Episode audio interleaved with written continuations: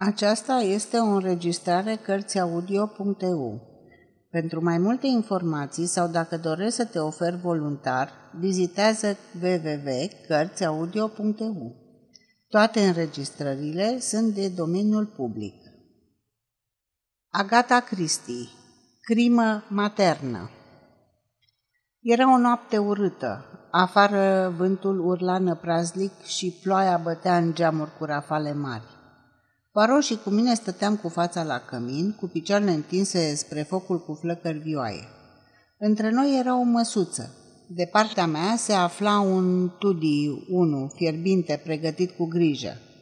De partea lui Paro era o ceașcă plină cu ciocolată groasă, din care n-aș fi băut nici pentru o sută de lire. Paro sorbea compoziția aceea cafenie din ceașca de porțelan roșie și ofta mulțumire. Ah, quel bel vii, murmură el. Da, este bună lumea de altă dată, am completat eu. Uite, eu am o slujbă pe cinste și uită-te și pe tine celebru. O, mon ami, protestă Poirot.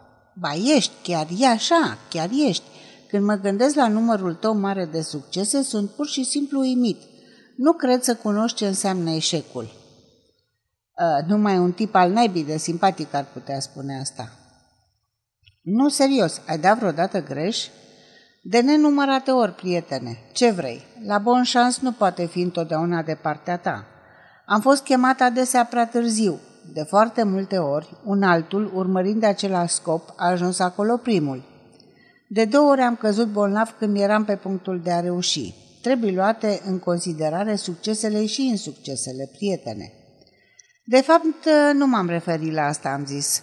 Am vrut să spun S-a întâmplat vreodată să greșești cu totul într-un caz numai și numai din cauza ta? Aha, înțeleg. Mă întreb dacă am rămas vreodată popa prostul, cum se zice. Odată, prietene, un zâmbet blând, meditativ îi flutura pe față. Da, odată m-am făcut de râs. Se dreptă brusc în scaun. Uite ce, prietene, știu că ții un jurnal al micilor mele succese. Să adaugi încă o poveste la colecție, povestea unui eșec – se întinse și puse un buștean pe foc. Apoi, după ce șterse cu grijă mâinile cu o mică cârpă de praf care atârna de un cui lângă cămin, se așeză la loc și începu să povestească. Ceea ce am să-ți povestesc, spuse domnul Poirot, s-a întâmplat în Belgia, cu mulți ani în urmă. Era pe vremea teribilei lupte din Franța dintre biserică și stat. Domnul Paul de Rula era ministru adjunct francez cunoscut. Un secret știut era că l-aștepta portofoliul de ministru. Era dintre cei mai înverșunați din partida anticatolică și mai mult ca sigur că odată ajuns la putere avea să înfrunte o adversitate profundă. În multe privințe era un om deosebit. Deși nici nu bea, nici nu fuma, nu era totuși prea scrupulos în alte privințe.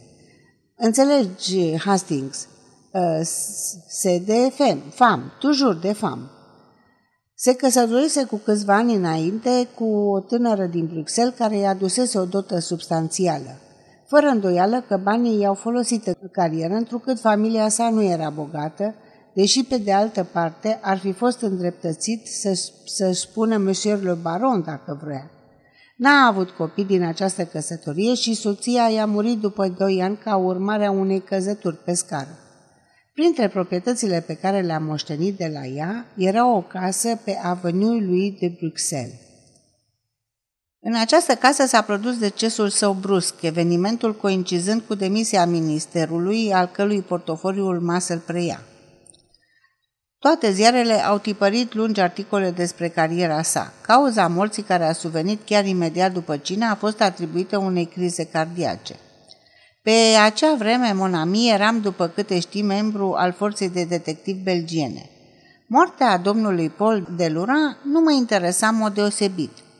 Așa cum știi, sunt un bun catolic și dispariția lui mi s-a părut binevenită.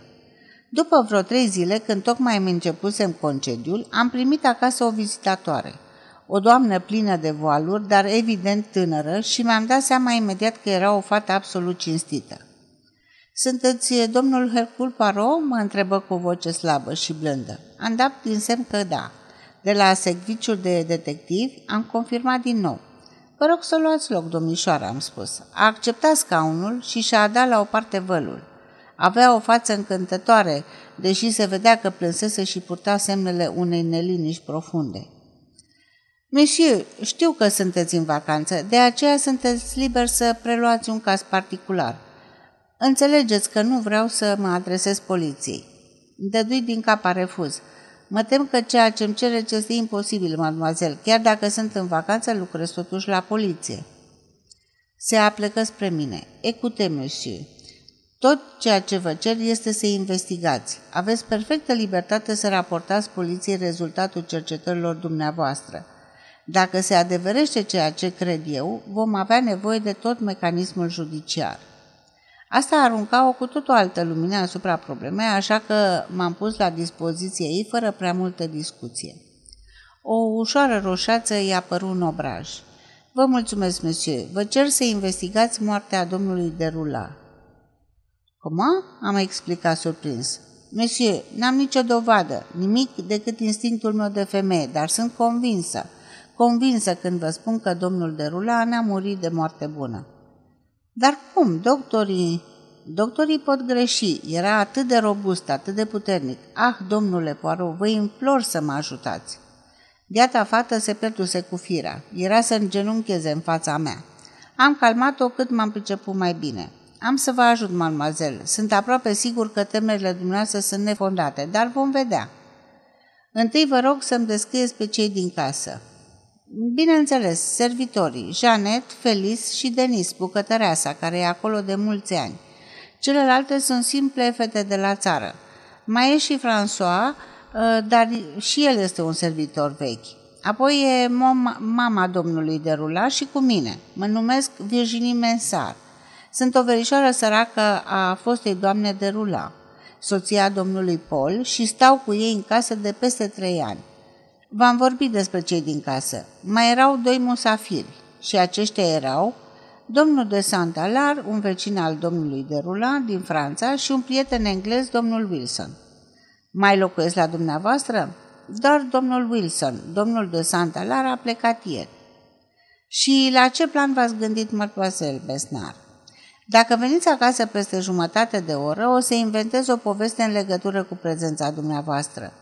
Mai bine v-aș prezenta că ați avea într-un fel în legătură cu presa.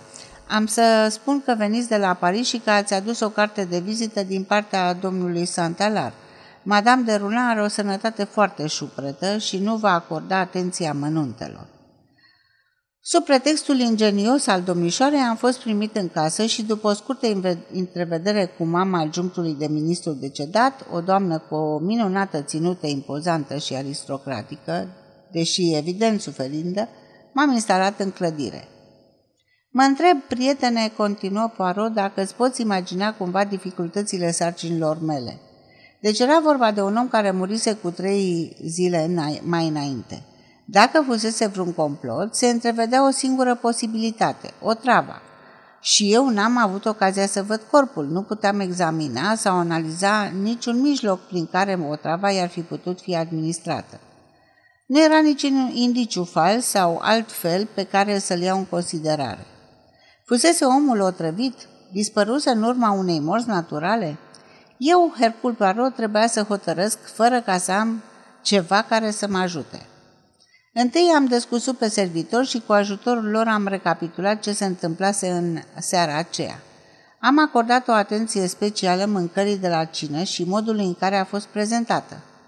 Supa fusese servită de domnul Derula însuși într-o supieră. Au urmat cotletele și apoi pui. În cele din urmă, un compot de fructe și toate puse pe masă și servite de domnul însuși. Cafeaua a fost adusă într-o cafetieră mare și așezată pe masă. Nu era nimic în toate astea, monami, imposibil să otrăvești o singură persoană fără a le otrăvi pe toate. După cină, Madame de Roulin se retrăsese în camerele ei și Mademoiselle Virginie o însoțese. Cei trei bărbați se mutaseră în biroul domnului de Rula. Aici discutaseră amical câteva vreme, când deodată, pe neașteptate, ministrul se prăvălise pe podea. Domnul de Santalar se repezise afară să-i spună lui François să aducă doctorul imediat. A spus că era fără îndoială o apoplexie, explică majordomul. Dar când doctorul sosi, nu-i mai putu fi de niciun ajutor pacientului. Domnul John Wilson, căruia i-am fost prezentat de mademoiselle Virginie, arăta a ceea ce se numea pe atunci John Bull, un englez obișnuit între două vârste și voinic. Relatarea sa pe care ne-o făcut într-o franceză britanică era în linii mari aceeași. Derular s-a făcut roșu la față și a căzut jos. Nu mai era nimic altceva de găsit acolo. Apoi m-am dus la scena tragediei, birou și la cererea mea am fost lăsat singur. Până acum nimic nu venea în sprijinul teoriei domnișoarei Mesnar. Nu puteam crede decât că era vorba de o părere din partea ei. Evident, simțise o pasiune romantică pentru cel mort, ceea ce nu îi permitea să aibă o viziune normală asupra cazului. Cu toate astea, am cercetat birou cu o grijă meticuloasă. Era prea posibil ca un act hipodermic să fi fost introdus în scaunul celui decedat, în așa fel încât să-i producă o injecție fatală. Înțepătura minusculă pe care o cauza ar fi putut rămâne neobservată. Dar n-am descoperit nicio urmă care să-mi sprijine această teorie. M-am aruncat eu însă în scaun într-un exces de disperare. Enfin, renunț, am spus cu glas tare. Nu există niciun indiciu nicăieri. Totul este perfect normal. Cum rosteam cuvintele astea, ochii îmi căzură pe o mare cutie de ciocolată ce se afla pe o masă de alături și inima îmi tresări. Putea să nu fie un indiciu în privința morții domnului de rular, dar iată cel puțin ceva ce nu era normal. Am ridicat capacul.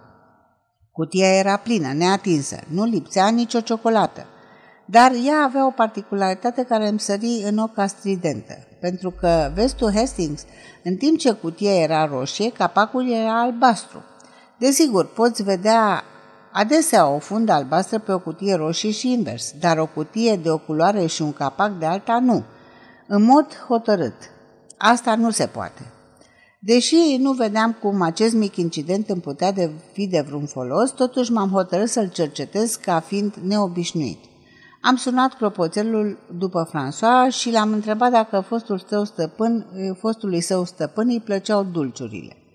Un zâmbet slab, melancolic, îi înflori pe buze. Îi plăceau enorm, monsieur. Avea întotdeauna o cutie cu ciocolată în casă, știți, nu bea vin de niciun fel. Totuși, cutia asta este neatinsă. Am ridicat capacul ca să-i arăt. Pardon, monsieur, dar o cutie nouă a fost cumpărată în ziua morții sale, cealaltă fiind aproape pe sfârșite. Atunci, cealaltă cutie s-a terminat în ziua morții sale, am spus încet. Da, monsieur, am găsit o goală dimineață și am aruncat-o.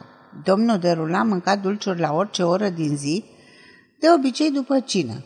Am început să văd mai clar. François, i-am spus, poți să fii discret? Dacă trebuie, monsieur, bun. Să știi atunci că sunt de la poliție. Poți să-mi găsești cealaltă cutie? Bineînțeles, monsieur, trebuie să fie în lata de gunoi. Plecă și se întoarse după câteva minute cu un obiect prăfuit. Era duplicatul cutiei pe care o țineam, cu deosebire că de data asta cutia era albastră și capacul roșu. I-am mulțumit lui François și am cerut încă o dată să fie discret și am părăsit casa din avenue lui fără altă discuție. Apoi l-am vizitat pe doctorul care îl văzuse pe domnul de Rula. Cu el m-am descurcat mai greu. S-a strecurat frumușând în spatele unui zid de fraziologie de specialitate, dar mi-a trecut prin cap că nu era chiar atât de sigur în legătură cu cazul așa cum pretindea. Au fost multe întâmplări curioase de tipul ăsta, recunosc cu el, după ce am reușit să-l dezarmez cât de cât. O criză bruscă de furie, o emoție violentă după o cină consistentă se atandui, deci după un acces de furie, sângele se ridică la cap și pac, gata cu tine. Dar domnul de Rula nu a avut nicio emoție violentă. Nu? Am aflat că avea o altercație furtunoasă cu domnul de Sandalar. De ce să aibă? Se evident, doctorul ridică din numeri. Nu era domnul de Sandalar un catolic dintre cei mai fanatici? Prietenia lor era pe punctul de a se strica din cauza acestei probleme a bisericii și a statului. Nu trecea nicio zi fără discuții. Pentru domnul de Santalar derula părea aproape un anticrist. Nu mă așteptam la asta, fapt care mi-a dat de gândit. Încă o întrebare, doctore. Ar fi posibil să se introducă o doză fatală de o travă într-o ciocolată? Cred că s-ar putea, spuse doctorul încet. Acidul prusic ar putea avea o asemenea consecință dacă nu are pe unde să se evaporeze și o globulă micuță de orice ar putea fi înghițită fără să fie observată. Da, nu pare deloc să fie cazul de așa ceva. O ciocolată plină cu morfină sau strignină? Hmm, făcu o grimasă. Înțelegeți, domnule Poirot, o îmbucătură ar fi suficientă. Victima n-ar avea nicio șansă de scăpare. Vă mulțumesc, doctore. Am plecat. Apoi am întrebat pe la farmacii și în special pe la cei din apropiere de Avenue lui. E bine să fii de la poliție. Am primit informațiile pe care le doream fără prea multe discuții. Numai într-un caz am auzit de o travă care a fost furnizată casei respective. Erau niște picături de sulfat de atropină pentru Madame de Roland. Atropina este o, o travă puternică și pentru moment m-am entuziasmat. Dar simptomele de otrăvire cu atropină seamănă foarte mult cu cele ale tomainei, nu cu cele pe care le studiam. Apoi rețeta era veche. Madame de Roland suferea de cataractă la ambii ochi de foarte mulți ani. Eram pe punctul de a pleca descurajat când farmacistul mă chemă înapoi. Un moment, Monsieur Poirot. Îmi amintesc că fata care a adus rețeta a spus ceva în legătură cu faptul că trebuie să se ducă la farmacistul englez. Ați putea încerca acolo. Am procedat, așa am procedat. Făcând încă o dată uz de statutul meu oficial, am primit informațiile de care aveam nevoie. Cu o zi înainte de moartea domnului de Rula, pregătiseră o rețetă pentru domnul John Wilson. Nu era vorba de preparat, erau simple tablete mici de trinitrină. L-am întrebat dacă aș putea vedea câteva. Mi le-a arătat și inima a început să-mi bată mai tare, deoarece micuțele tablete erau de ciocolată. Este o travă? L-am întrebat. Nu, monsieur. Puteți să-mi descrieți efectele lor? Micșorează tensiunea. Se recomandă în anumite forme de tulburări cardiace, angina pectorală, de exemplu. Reduce tensiunea arterială. În arterioscleroză, l-am întrerupt. Pe cinstea mea, această însușire nu-mi spune nimic. Te face să te înroșești la față? Sigur că da. Dacă aș lua 10-20 tablete din astea mici, ce mi s-ar întâmpla? Nu v-a sfătui să încercați, mi-a răspuns sec. Și totuși spuneți că nu e o travă. Multe lucruri care nu sunt o travă pot omorâ un om, răspuns el pe același ton. Am plecat de la farmacie încântat. În sfârșit lucrurile începeau să meargă. Acum știam că John Wilson a avut mijloacele de a comite crima. Dar care să fie motivul? Venise în Belgia cu trebul și rugase pe domnul Derula, pe care abia îl cunoscuse, să-l sprijine. Aparent, moartea lui Derula n-ar fi putut să aducă niciun fel de beneficiu. Mai mult am descoperit, după cercetări în Anglia, că suferea de câțiva ani de forma aceea dureroasă a bolii de inimă cunoscută ca angină. Așadar, avea un drept legitim să dețină la el tabletele acelea. Și totuși eram convins că cineva se dusese la cutia de ciocolată, deschizând-o mai întâi din greșeală, pe cea plină și că scosese conținutul din ultima ciocolată, înghesuind în locul acesteia atât de multe tablete mici de trinitină câte puteau intra. Ciocolatele erau mari. Eram sigur că între 20-30 de tablete ar fi putut fi băgate înăuntru. Dar cine a făcut asta? Erau doi musafiri în casă. John Wilson a avut mijloacele, Sanda Lara a avut motivul. Amintește-ți că era un fanatic și nu există vreunul care să se compare cu un fanatic religios. Ar fi putut fi el, într-un fel, să, sau el să pună mâna pe trinitina lui John Wilson? O altă mică idee îmi veni. Ah, știu că zâmbești de micile mele idei. De ce rămăsese Wilson fără trinitrină? Sigur. Și-ar fi adus rezerve suficiente din Anglia. M-am dus încă o dată la casa din Avenue Louis. Wilson era plecat, dar am văzut-o pe fata care îi deretica prin cameră, Felicie. Am întrebat-o imediat dacă nu e adevărat că domnul Wilson pierduse o sticlă de pe etajera lui cu puțin timp în urmă. Fata răspunse de îndată, chiar așa era. Fusese învinuită pentru asta chiar ea, Felicie. E evident, domnul englez crezuse că o spăsese și nu vrea să spună pe când ea nu atinsese niciodată. Fără îndoială că de vină era Janet, care întotdeauna își băga nasul unde nu-i fierbea oala. L-am, i-am întrerupt brusc șirul de cuvinte și am plecat. Acum știam tot ce vroiam. Îmi rămânea să o dovedesc. Lucru care simțeam că nu avea să fie ușor. Trebuia să mă asigur că Santa Lar luase flaconul cu trinitrină de pe etajera lui John Wilson, dar ca să-i conving pe alții trebuia să aduc probre și n-aveam niciuna la îndemână. Nu-i nimic, eu știam, asta conta cel mai mult. Ții minte dificultatea noastră în cazul Styles? Hastings? Și acolo știam, dar mi-a luat mult timp până să găsesc ultima legătură care să-mi completeze lanțul de dovezi împotriva ucigașului. Am cerut să o văd pe Mademoiselle Mesnar. Veni imediat. I-am cerut adresa domnului de Santalar. O umbră de îngrijorare îi se strecură pe chip. De ce aveți nevoie de a monsieur? E necesar, mademoiselle. Ea părea că se îndoiește, că e tulburată. Ah, nu vă poate spune nimic, e un om cu gândurile duse aiurea, abia își dă seama de ce se întâmplă în jurul lui. Se poate, mademoiselle, totuși a fost uh, un prieten vechi al domnului de rular, s-ar putea să-mi spună anumite lucruri, lucruri din trecut, vechi invidii, vechi aventuri de dragoste. Fata se înroși și își mușcă buza. Cum doriți? Dar sunt sigură acum că am greșit. A fost drăguț din partea dumneavoastră că ați răspuns la cererea mea, dar atunci eram necăjită, aproape nebună. Acum îmi dau seama că nu-i niciun mister de rezolvat. Lăsați-l, domnule, vă rog foarte mult. Am privit-o cu atenție. Mademoiselle, am spus, câteodată e dificil pentru un câine să găsească mirosul, dar din moment ce i-a dat de urmă, nimic pe lumea asta nu-l mai oprește.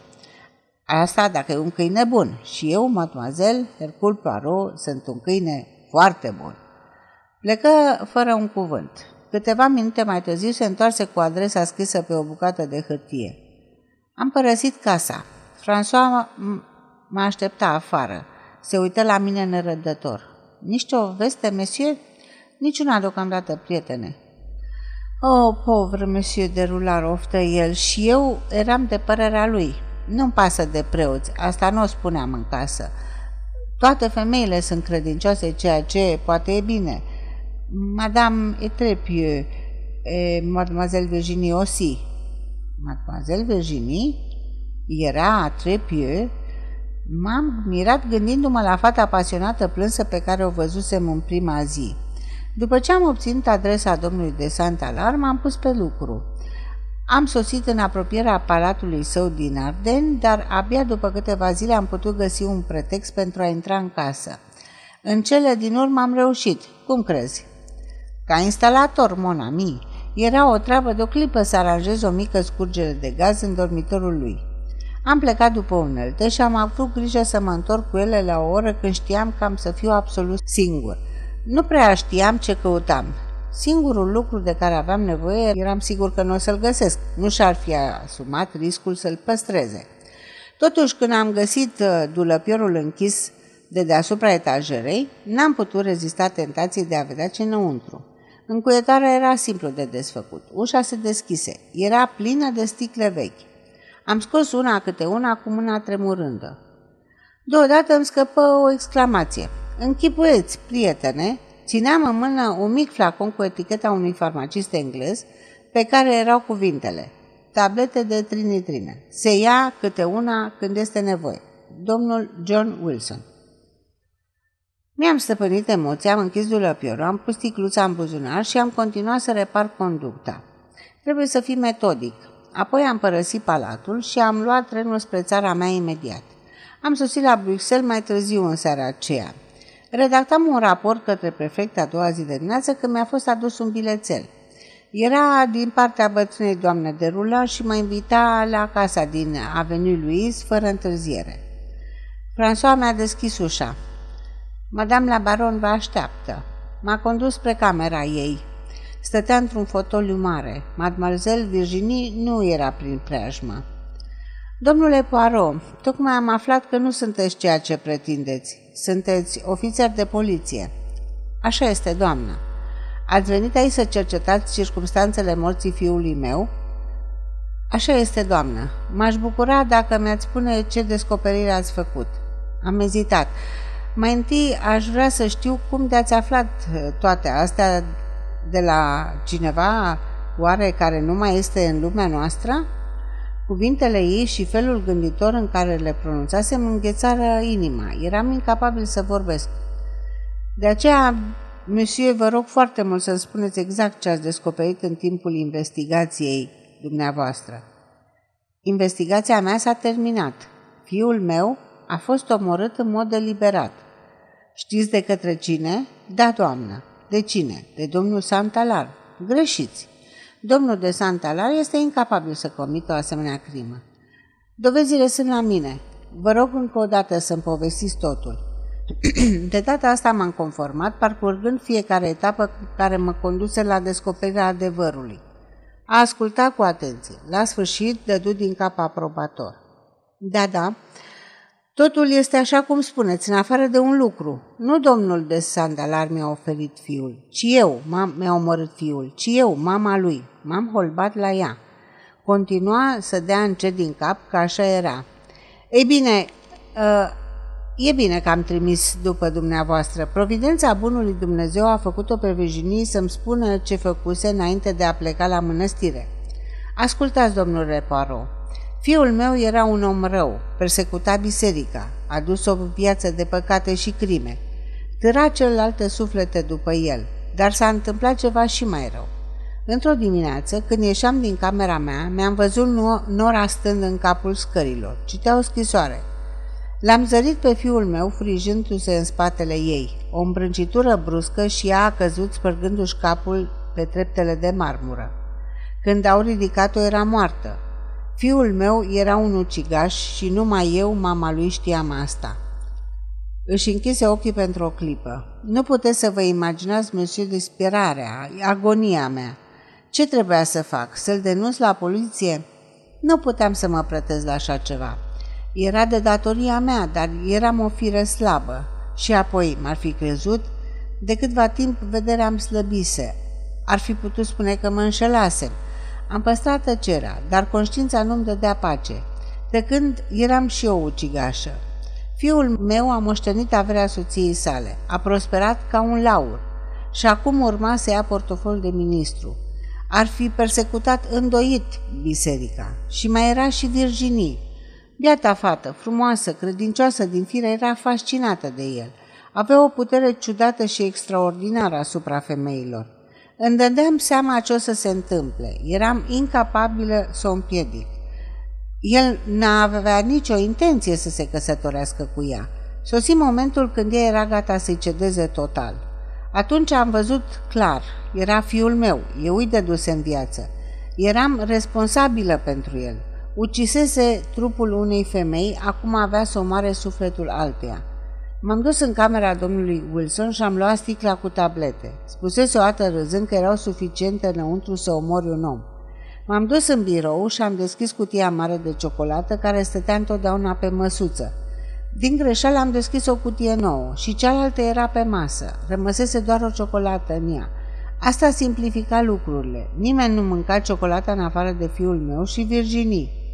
Am ținut-o la mine în seara aceea. Totul a decurs precum plănuisem. Se opri închizându-și ochii pentru o clipă, apoi de, îi deschise din nou. Domnule Poirot, sunt la dispoziția dumitale. Mi s-a spus că nu mai am multe zile de trăit. Vreau să răspund pentru fapta mea în fața bunului Dumnezeu. Trebuie să răspund pentru ea și pe pământ? Am ezitat. Dar sticluța goală, madame, am întrebat eu ca să câștig timp. Cum a ajuns în posesia domnului de Santalar? Când a venit să-și la revedere de la mine, i-am strecurat-o în buzunar. Nu știam cum să scap de ea. Sunt atât de neajutorată încât nu mă pot mișca fără ajutor și dacă ar fi fost găsită goală în camerele mele, ar fi creat suspiciuni. Mă înțelegeți, monsieur? Se întreptă în fotoliu. N-am avut nicio intenție să arunc vreo bănuială asupra domnului de Santalar. Nici nu mi-am închipuit vreodată așa ceva. M-am gândit că valetul său va găsi sticla goală și o va arunca fără să întrebe. Am aprobat-o. Vă înțeleg, doamnă, am spus. Ce ați hotărât, monsieur? Vocea era fermă și sigură și ținea capul semeț. M-am ridicat în picioare. Madame, i-am zis, am onoarea de a vă dori toate cele bune. Mi-am făcut investigațiile și am eșuat. Afacerea este închisă. Tecu pentru o clipă, apoi spuse liniștit. După o săptămână, ea a murit. Marcel Virginie și-a trecut noviciatul și, firesc, a rămas la mănăstire. Prietene, asta este povestea. Trebuie să recunosc că nu prea am fost la înălțime. Dar ăsta nu se poate numi eșec, mi-am spus eu verdictul. În acele împrejurări, ce altceva ai fi putut crede? Ah, sacră, mon ami, zise Poirot înflăcărându-se deodată. Oare nu vezi? Pot să spun că am fost de 36 de ori un idiot. Celulele mele cenușii n-au funcționat deloc. Tot timpul am avut indiciul în mână. Ce indiciu? Cutia de ciocolată. Nu-ți dai seama. Oricare ar fi văzut-o, ar fi făcut o asemenea greșeală. Știam că doamna de Rula avea cataractă, aflasem după picăturile de atropină. Era o singură persoană în toată casa, a cărei vedere era atât de slabă încât ar fi putut să o împiedice să pună corect capacul la loc. Cutia de ciocolată m-a pus pe urme și totuși, până la urmă, nu am reușit deloc să observ adevărata importanță. Și psihologia mea a dat greș. Dacă domnul de Santalar ar fi fost criminalul, n-ar fi păstrat niciodată o sticluță care le incrimina. Faptul că am găsit-o dovedea nevinovăția sa și aflasem de la domnișoara Virginie că era un tip distat. Ce să mai zic, a fost o afacere mizerabilă de care ți-am povestit-o. Dar numai ție ți-am spus-o. Mă înțelegi? Sunt într-o postură proastă. O bătrână comite o crimă într-un clip atât de simplu și inteligent și mă păcălește complet pe mine Hercul Poirot. Nu suport să mă gândesc la ea. Hai să uităm. Ba nu, Ține-o minte și dacă crezi vreodată că sunt prea îngânfat, ceea ce e puțin probabil, dar s-ar putea întâmpla. Mi-am ascus un zâmbet. E bine, prietene, să-mi spui cutia de ciocolată. Ne-am înțeles? Ne-am înțeles. În fond, spuse Poirot pe gânduri, a fost o experiență. Eu, care fără îndoială am cel mai bun creier din Europa în prezent, pot să-mi permit să fiu mărinimos. Cutia de ciocolată, am urmat eu încet. Pardon, mon ami. M-am uitat uh, la fața liniștită a lui Poirot când se aplecă spre mine. Întrebător și nu mă lăsă inima. Și eu suferisem adesea din cauza lui, dar, deși nu posedam cel mai grozav creier din Europa, îmi puteam permite să fiu mărinimos. Nimic, am mințit, mi-am aprins o altă pipă, zimbind în sinea mea. Sfârșit.